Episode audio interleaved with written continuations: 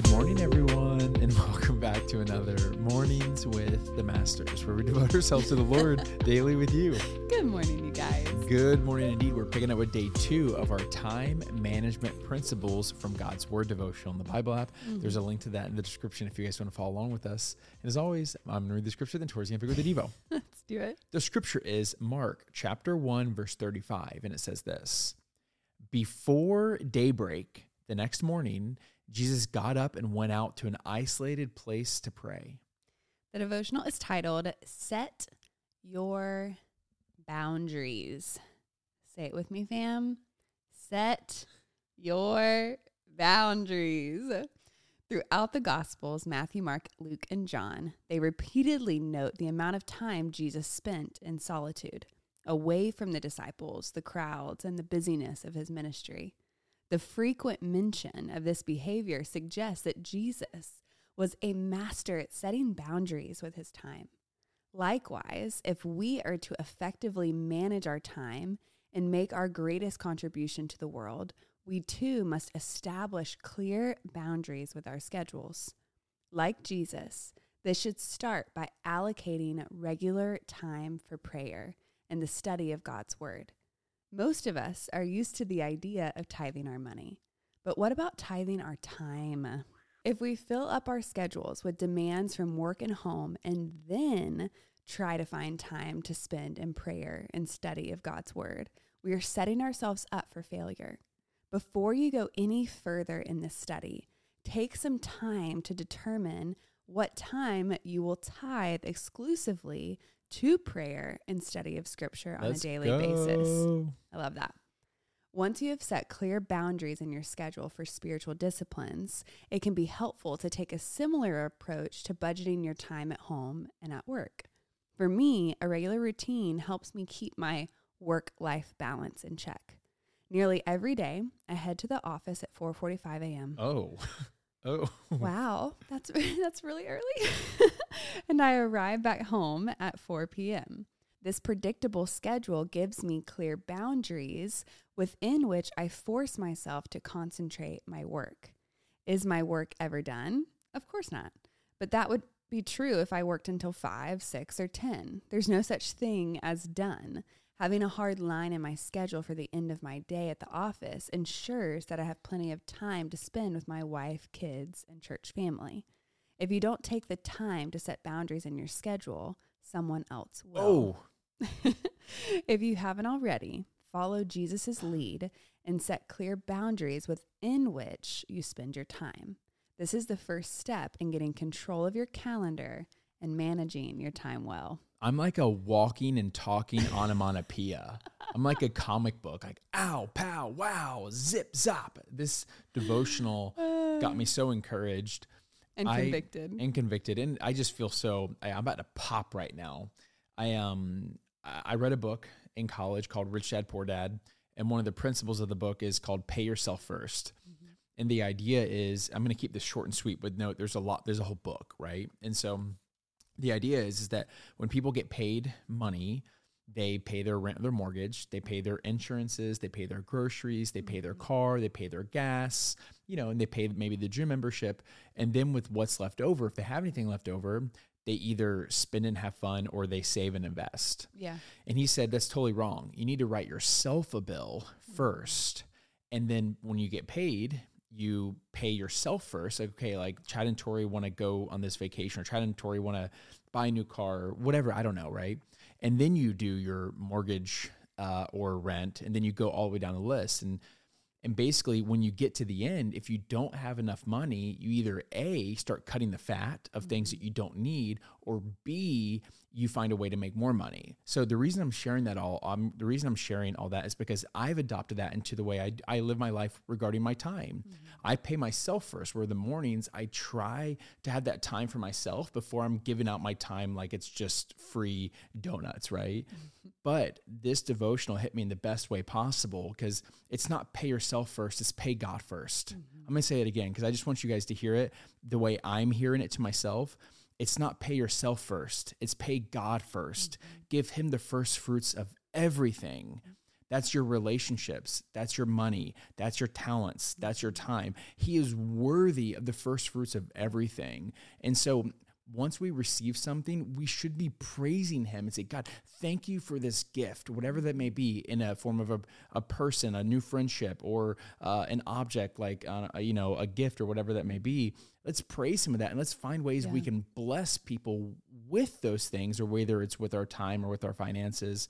But I'm just so fired up about no no no it's not pay yourself first mm-hmm. it's pay god first. Yeah it's so good and this is something i'm so passionate about because i feel like i get the question a lot like how do you make the time to mm-hmm. spend time with god? You and make the time. you just you make the time you you prioritize it and what's important to you you will prioritize. Like if that relationship is important to you you're going to spend time with that person. If watching that movie is important to you i bet you're going to watch that movie but guess how much more time you might be spending watching Netflix or watching movies mm-hmm. than spending time in God's word. And yet we are a culture that's saying, oh, I'm too busy to have these spiritual disciplines. And it's like, but we want the fruit of his spirit, but we want his presence, but we want to see him move. And yet we're not giving him our first fruits. We're not setting an appointment and actually sticking to it. And so I love the practicality of when you get out your planner for the week, that you're not just planning your activities and your work and your community life, but you are planning your prayer time. You're saying, Jesus, I am committing this part of my schedule to time with you, whether that be journaling or worshiping or praying or going into your war room or whatever that might be for you. It's saying, Lord, I trust that you're going to meet me here. I trust that you're going to speak to me. I trust that as I read your word, you are going to fill me up. Like, and it is so, it'll change your mm-hmm. life. Like, yeah. it's not just going to change your schedule, it will change your life from the inside out. And you'll operate in every other area out of overflow from this one change. Yeah, there was something that you said that really sparked something in me it was about how like you make time and you prioritize what you want to prioritize but then as you were sharing i thought to myself well like i don't want to scroll on social media but i find myself doing it mm-hmm. so why am i doing it and typically maybe this is this the truth for a lot of you all too I scroll to escape maybe some mundane moments, or maybe I'm addicted to being entertained and I'm afraid to be bored. But it really comes from this place of me being unhappy and I'm trying to self medicate that that unhappiness with constant dopamine hits. When you can just scroll and now you're seeing something new. And then whenever that small dopamine hit runs off, you scroll again. And you do that because I'm you're running from something. And there's a quote that I heard a few months ago and it really hit me. The quote says this You often feel tired not because you've done too much, but because you've done too little at what sparks a light in you. Mm. And I love that quote because if you're in that place where you're running to say social media to just numb yourself because you're unhappy with your life, we need to dig into that. Mm-hmm. We can't just like wake up one day and be like, wow, why did I spend so much time doing things I don't love, things I don't want to do? Why am I doing the thing I don't want to do? Is what scripture yeah. says. Yeah. How can I stop that? We need to dig into God's word and have that have that light of Christ spark yeah. within us. Yeah. And then that way we can feel on fire for him and feel so passionate about the things that he has planned for us. Mm-hmm. And then we'll prioritize it mm-hmm. because you prioritize the things that are important to you. But if you don't first deem yourself as important, a person with a, a person with a purpose, then you won't be prioritizing those things because you're not living within that. Mm-hmm. And so if you're finding yourself in that space where you're just scrolling to distract yourself, to entertain yourself, or to get away from unhappy things, let's stop there and let's unpack what it is we're running from and then how can we start to build in things and the identity of who christ has made us to be right. and then really start to receive that wow we're here on a mission and start living like mm-hmm. we're on mm-hmm. mission and living like we have a true purpose rather than we're just kind of existing yeah so good want to pray some out i do Dear Heavenly Father, Lord, we thank you that it is in your presence that we find what our purpose is that it is in your presence that we find fuel, that we find light, that we find everything, that we find comfort, that we find peace, that we find security, Father. Everything that we need is found in your presence, Father. And so I pray that we would not scroll and numb and run from feelings, but instead run to you where we can unpack it all in a safe place because you are our safety. Father, you are our home, Father.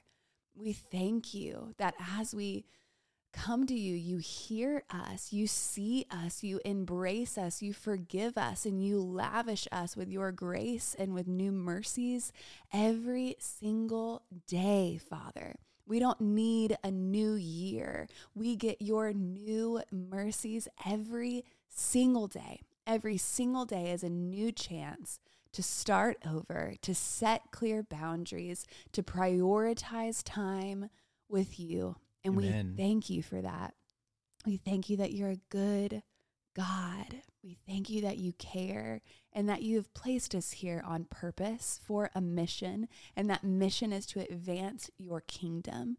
And so, Father, I pray that you would help us and equip us to make disciples of you. Father, we cannot do it without you. So we pray these things in Jesus' name.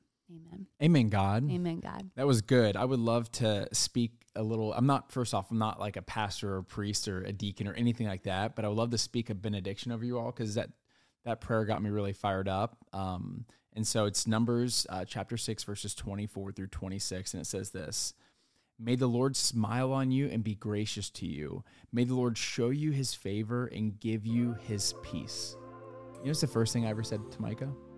Mm-hmm. Oh, actually, I do remember that. Yeah. Oh, I love, I love that. It. Anyways, now is the perfect time, y'all, to uh, break out the worship music, break out the journal, and continue pressing to the Lord. Yes, and y'all don't forget that you are God's masterpiece. And don't forget that we love you. We love you guys, and we'll be talking to you tomorrow. Cheers.